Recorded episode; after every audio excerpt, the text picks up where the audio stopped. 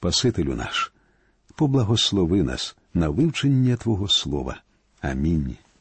Дорогі наші друзі, сьогодні ми приступаємо до вивчення другої книги Нового Завіту Євангелії від Марка.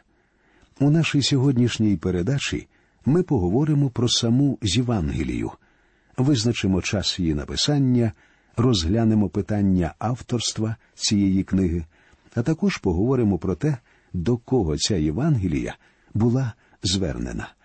Тобто, сьогодні ми з вами поглянемо на історичний контекст цієї книги. Одним з важливих аспектів при вивченні будь-якої Євангелії є час її написання. Вважається, що Євангелія від Марка була написана першою з усіх чотирьох Євангелій. Більше того, прийнято вважати, що Євангелія від Марка це одна з найперших книг Нового Завіту. Можливо, не найперша, але принаймні одна з перших. Ця Євангелія, очевидно, була написана в 63-му році нашої ери, а місцем її написання було місто Рим. Говорячи про будь-який твір, не можна не торкнутися питання його авторства. Автор цієї Євангелії людина, що не була апостолом. З чотирьох євангелістів тільки двоє Матвій та Йоанн були апостолами нашого Господа Ісуса Христа. Третій євангеліст Лука, так само як і Марк, апостолом не був, хоч був і близьким другом і сподвижником апостола Павла. Треба зауважити, що автора Євангелії від Марка звали насправді Іоанном Марком. Іоанн це було його юдейське ім'я, тоді як Марк це, говорячи сучасною мовою, його прізвище. У цьому можна переконатися, прочитавши уривок із книги дій святих апостолів.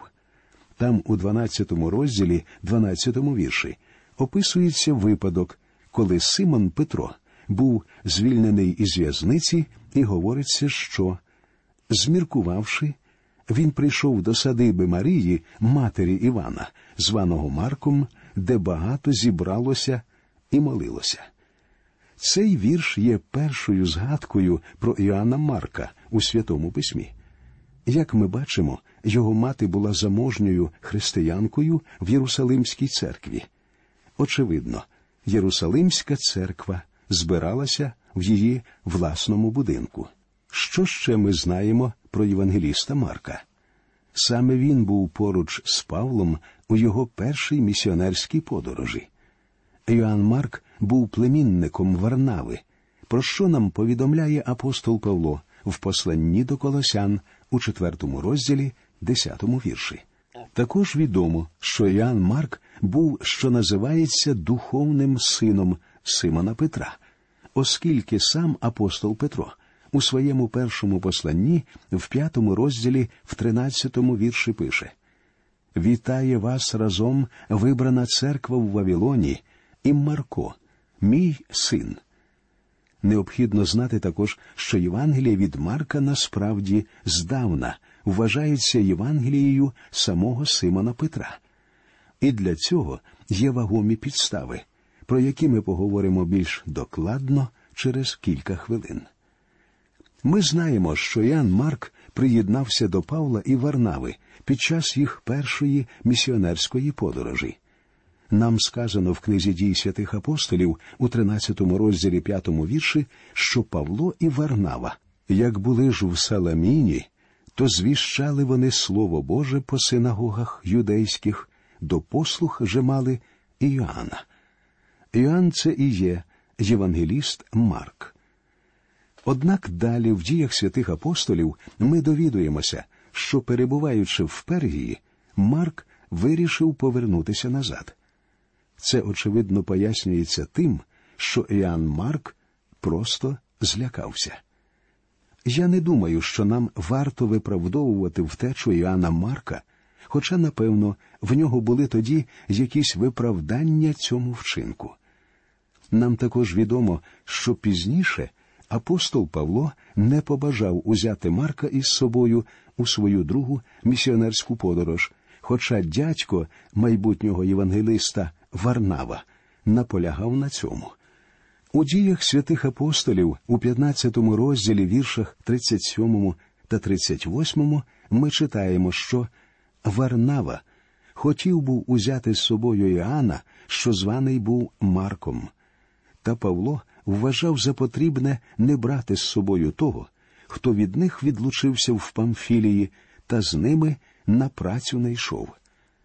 Справа в тім, що Варнава завжди був великодушною людиною і завжди був готовий простити, але не Павло. У 39-му вірші цього ж розділу нам сказано, що постала незгода, і розлучились вони між собою. Тож Варнава взяв Марка і поплинув до Кіпру. Причому з цього моменту Іоанн Марк сходить зі сторінок писання, і ми практично нічого більше не чуємо про нього. Однак ми знаємо, що пізніше Марк зумів відновити свою репутацію. Коли через багато років Павло пише друге послання до Тимофія, то в четвертому розділі, одинадцятому вірші, він дає такі настанови зо мною сам тільки лука.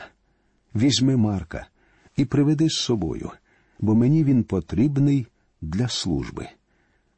Треба сказати, що питання про те, чи зустрічається Марк десь іще на сторінках Біблії чи ні, дотепер дискутується. Хоча, на мою думку, ніяких вагомих підстав для даних суперечок немає. Як я вже сказав, вважається, що Іоанн Марк одержав інформацію для написання своєї Євангелії від самого Симона Петра. Інші дослідники говорять, що Марк почерпнув пояснення і тлумачення Євангелії від апостола Павла. Я особисто готовий погодитися і з цією, і з іншою думкою. А тепер прийшов час поговорити про те, кому була адресована Євангелія від Марка. Однак насамперед потрібно запитати, а чому ми маємо чотири Євангелії? Одна з причин полягає в тому, що всі вони були написані для різних людей. Наприклад, Євангелія від Матфія була написана для народу Ізраїля, тобто вона була написана для релігійних людей. Що ж стосується Євангелії від Марка, то вона була звернена до римлян і найкраще підходила для умов Римської імперії. Ця Євангелія була адресована сильним людям. Справа в тому, друзі, що римляни, або краще сказати, Римська імперія, правила цим світом протягом цілої тисячі років. Євангелія від Марка була написана саме для цих людей. Римляни фактично поневолили весь цей світ. При цьому вони зуміли встановити відносний мир і порядок. Завдяки Риму по всій імперії були побудовані гарні дороги, в імперії діяли закон і правосуддя, і всі народи знаходилися під захистом. Однак усе це, звичайно, мало свою ціну, тому що це досягалося за допомогою насильства. Залізний каблук Рима зневажав увесь світ того часу. Тобто Римська імперія трималася на жорстокій диктатурі. Один дослідник, доктор Ді Грегорі, сформулював це так: Рим поставив перед собою ціль випробувати, чи зможе земна влада, що прийняла форму закону і керувалася політичними принципами, серед яких повага до закону і правосуддя відігравали провідну роль, зробити людство досконалим. Це досягалося шляхом підкорення окремої особистості державі, а сама ця держава ставала всеосяжною. Інший історик, доктор Роберт Кулверт, сказав, що Рим зумів установити в світі такий порядок, який Ліга націй у минулому і Організація Об'єднаних Націй у наші дні тільки намагаються побудувати. Такого роду світовий порядок один раз вже був заснований римлянами.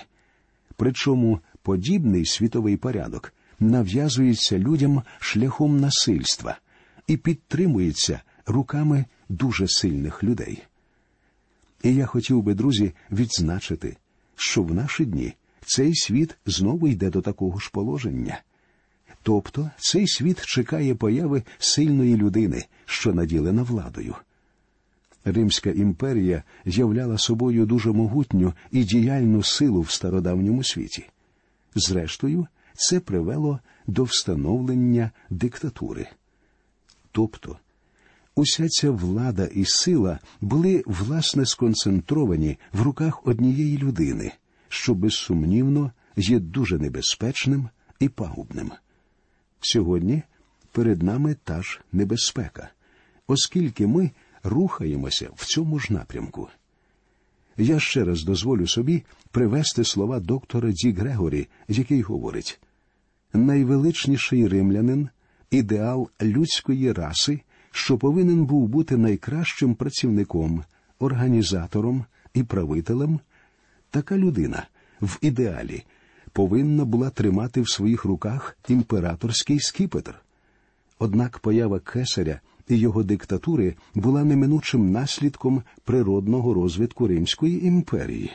І коли римляни почали особливо чітко відчувати на собі весь жах того, що вся влада і закон знаходяться в руках одного земного деспота, Святий Дух виявив їм Ісуса з Назарету, Вседержителя і Спасителя, що прийшов для спасіння цього світу.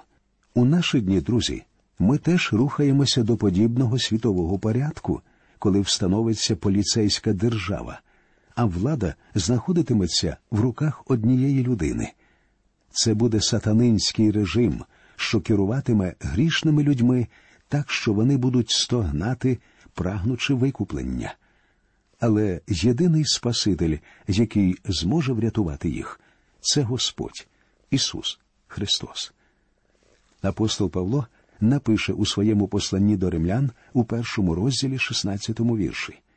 Бо я не соромлюсь Євангелії, бо ж вона сила Божа на спасіння кожному, хто вірує, перше ж юдеєві, а потім Геленові.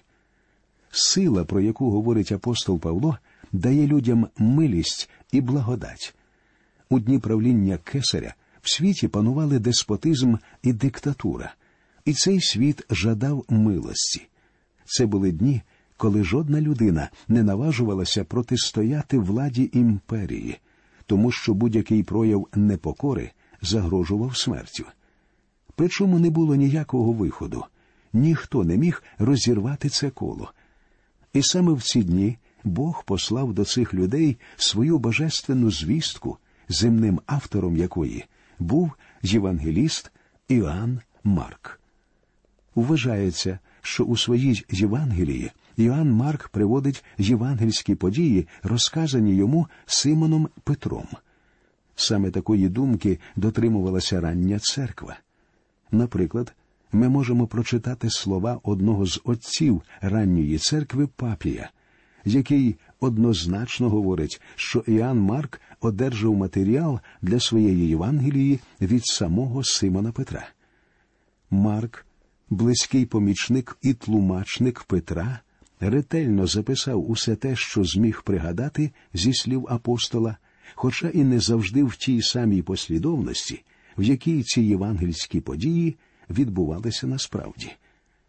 Інший отець ранньої церкви Йосифій повідомляє, коли люди чули розповіді Петра, їх опромінювало таке світло благочестя, що вони не бажали тільки слухати і задовольнитися усним переказом, але доручили Маркові, чия Євангелія потім розійшлася повсюдно, викласти цей усний переказ у письмовому вигляді.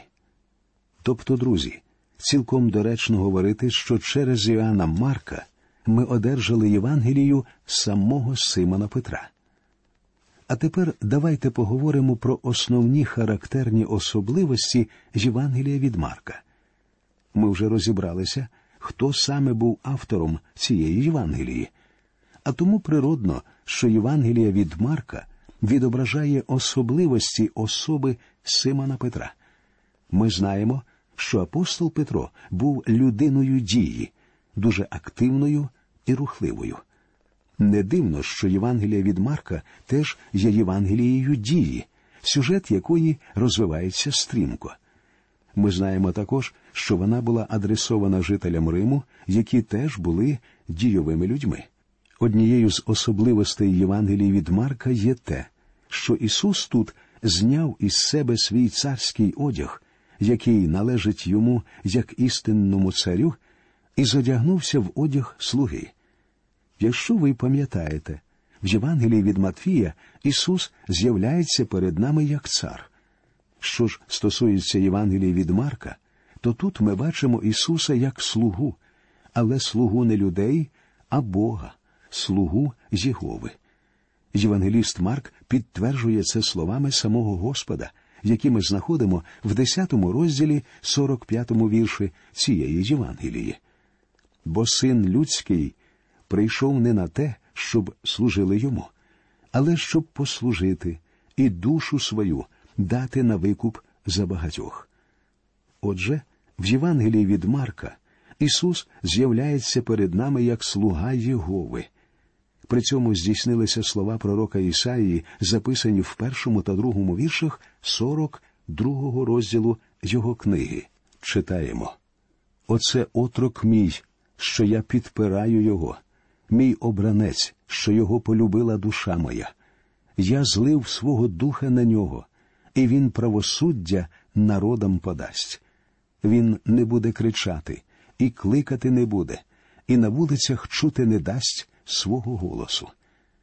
Хтось сказав про Євангелію від Марка наступне слова святого апостола Петра, звернені до Корнилія, цілком можуть бути девізом цієї Євангелії. Ісуса, що був із Назарету, помазав Святим Духом і силою Бог, і ходив він, добро чинячи й усіх уздоровлюючи, кого поневолив диявол, бо Бог був із ним. Сьогодні нам часто доводиться чути розмови і заклики чинити добрі діла. Однак, як правило, все це не йде далі, а залишається лише словами. Але Господь Ісус Христос прийшов у повноті своєї людської і божественної сутності і чинив добро. Але це був лише початок Євангелії. Він помер і воскрес із мертвих. Ось тоді Євангелія була довершена. Це і є суть Євангелії в наші дні. Стиль Євангелії від Марка відрізняється стислістю та стриманістю, лаконічністю та діловитістю, але в той же час м'якістю, спокоєм і живим реалізмом. При цьому мова Марка позбавлена марнослів'я. Тобто Євангелія від Марка це Євангелія вчинків і здійснень. Тут ми впізнаємо Ісуса не по Його красномовних словах чи міркуваннях, а по Його ділах і вчинках. Євангелія від Марка написана в простому стилі, адже вона була призначена для широких мас простих людей. Цікаво відзначити одну граматичну особливість цього твору. В ньому більш ніж у будь-якій іншій Євангелії зустрічається сполучник і. Хтось навіть підрахував, що всього цей сполучник вживається 1331 раз. Я особисто не перевіряв цю цифру, але ви, якщо сумніваєтеся, можете зробити це самі. Треба сказати, що якби хтось з нас, навчаючись в університеті, здав свій твір з такою кількістю сполучників, двійка була б забезпечена. Однак виявляється, що цей сполучник може бути дуже сильним інструментом, якщо вживається правильно. Справа в тім, що це сполучник дії, який продовжує розвиток думки, маючи на увазі, що далі щось випливає. Я думаю, що Марк написав свою Євангелію, знаходячись у Римі. Очевидно, що написана вона була для жителів Риму. Це були ділові люди, які поважали силу і конкретні дії, і ця Євангелія відповідає саме такому стилю. При цьому вона відрізняється достатньою стислістю, щоб догодити навіть зайнятій людині. Є й інше підтвердження того, що ця Євангелія була звернена до людей, які не належали до юдейського народу. В ній міститься дуже мало цитат зі Старого Завіту, а також дається докладне пояснення юдейських звичаїв. Якщо ви пам'ятаєте, Євангелія від Матфія починається з родоводу Ісуса Христа. І дійсно, будь-який цар повинен мати родовід. Однак Марк починає свою Євангелію дуже просто. Початок Євангелії Ісуса Христа, Сина Божого. Марк не приводить нам родовід Ісуса, тому що в Його Євангелії Ісус з'являється перед нами як слуга, а слузі не потрібен родовід. Те, що ми повинні знати про слугу, це його здібності та можливості. Усе, що потрібно від слуги, це виконувати свою роботу, а тому нам не потрібно знати його походження, нам важливо знати, чи справиться він з поставленою задачею. Саме так і побудована Євангелія від Марка, і саме так тут зображений наш Господь. І на закінчення кілька слів про зміст самої Євангелії. Вона починається з короткого опису подій, якими ознаменувався початок служіння нашого Господа, це з його хрещення і випробування спокусою. Марк не згадує про попереднє служіння Ісуса в Юдеї, опис якого ми знаходимо в Євангеліста Іоанна. Від випробування Ісуса Іоанн Марк переходить до опису Його служіння в Галілеї. Перший період діяльності Ісуса в північній Палестині був ознаменований значними успіхами. Люди у величезній кількості стікалися з усієї країни, щоб побачити і послухати його. Одночасно з цим Марк відзначає виникнення ворожості до Христа з боку юдейської правлячої верхівки. Як ми знаємо, ця ворожість усе більше посилювалася і нарешті стала однією з характерних ознак другого періоду служіння Ісуса в Галілеї. Через ворожість релігійної влади і підозрілість ірода Антипи Ісусу доводилося неодноразово залишати Галілею, але він завжди знаходився поблизу і часто ненадовго повертався в Капернаум, центр свого служіння. В такі дні він в основному наставляв своїх учнів.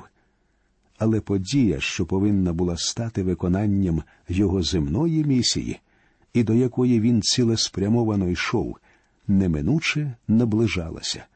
І тоді Ісус став готувати своїх учнів до цього, тобто до своєї смерті. Таким є короткий зміст цієї книги, детальне вивчення якої ми почнемо в нашій наступній радіопередачі. До нових зустрічей в ефірі. Нехай Господь вас рясно благословить.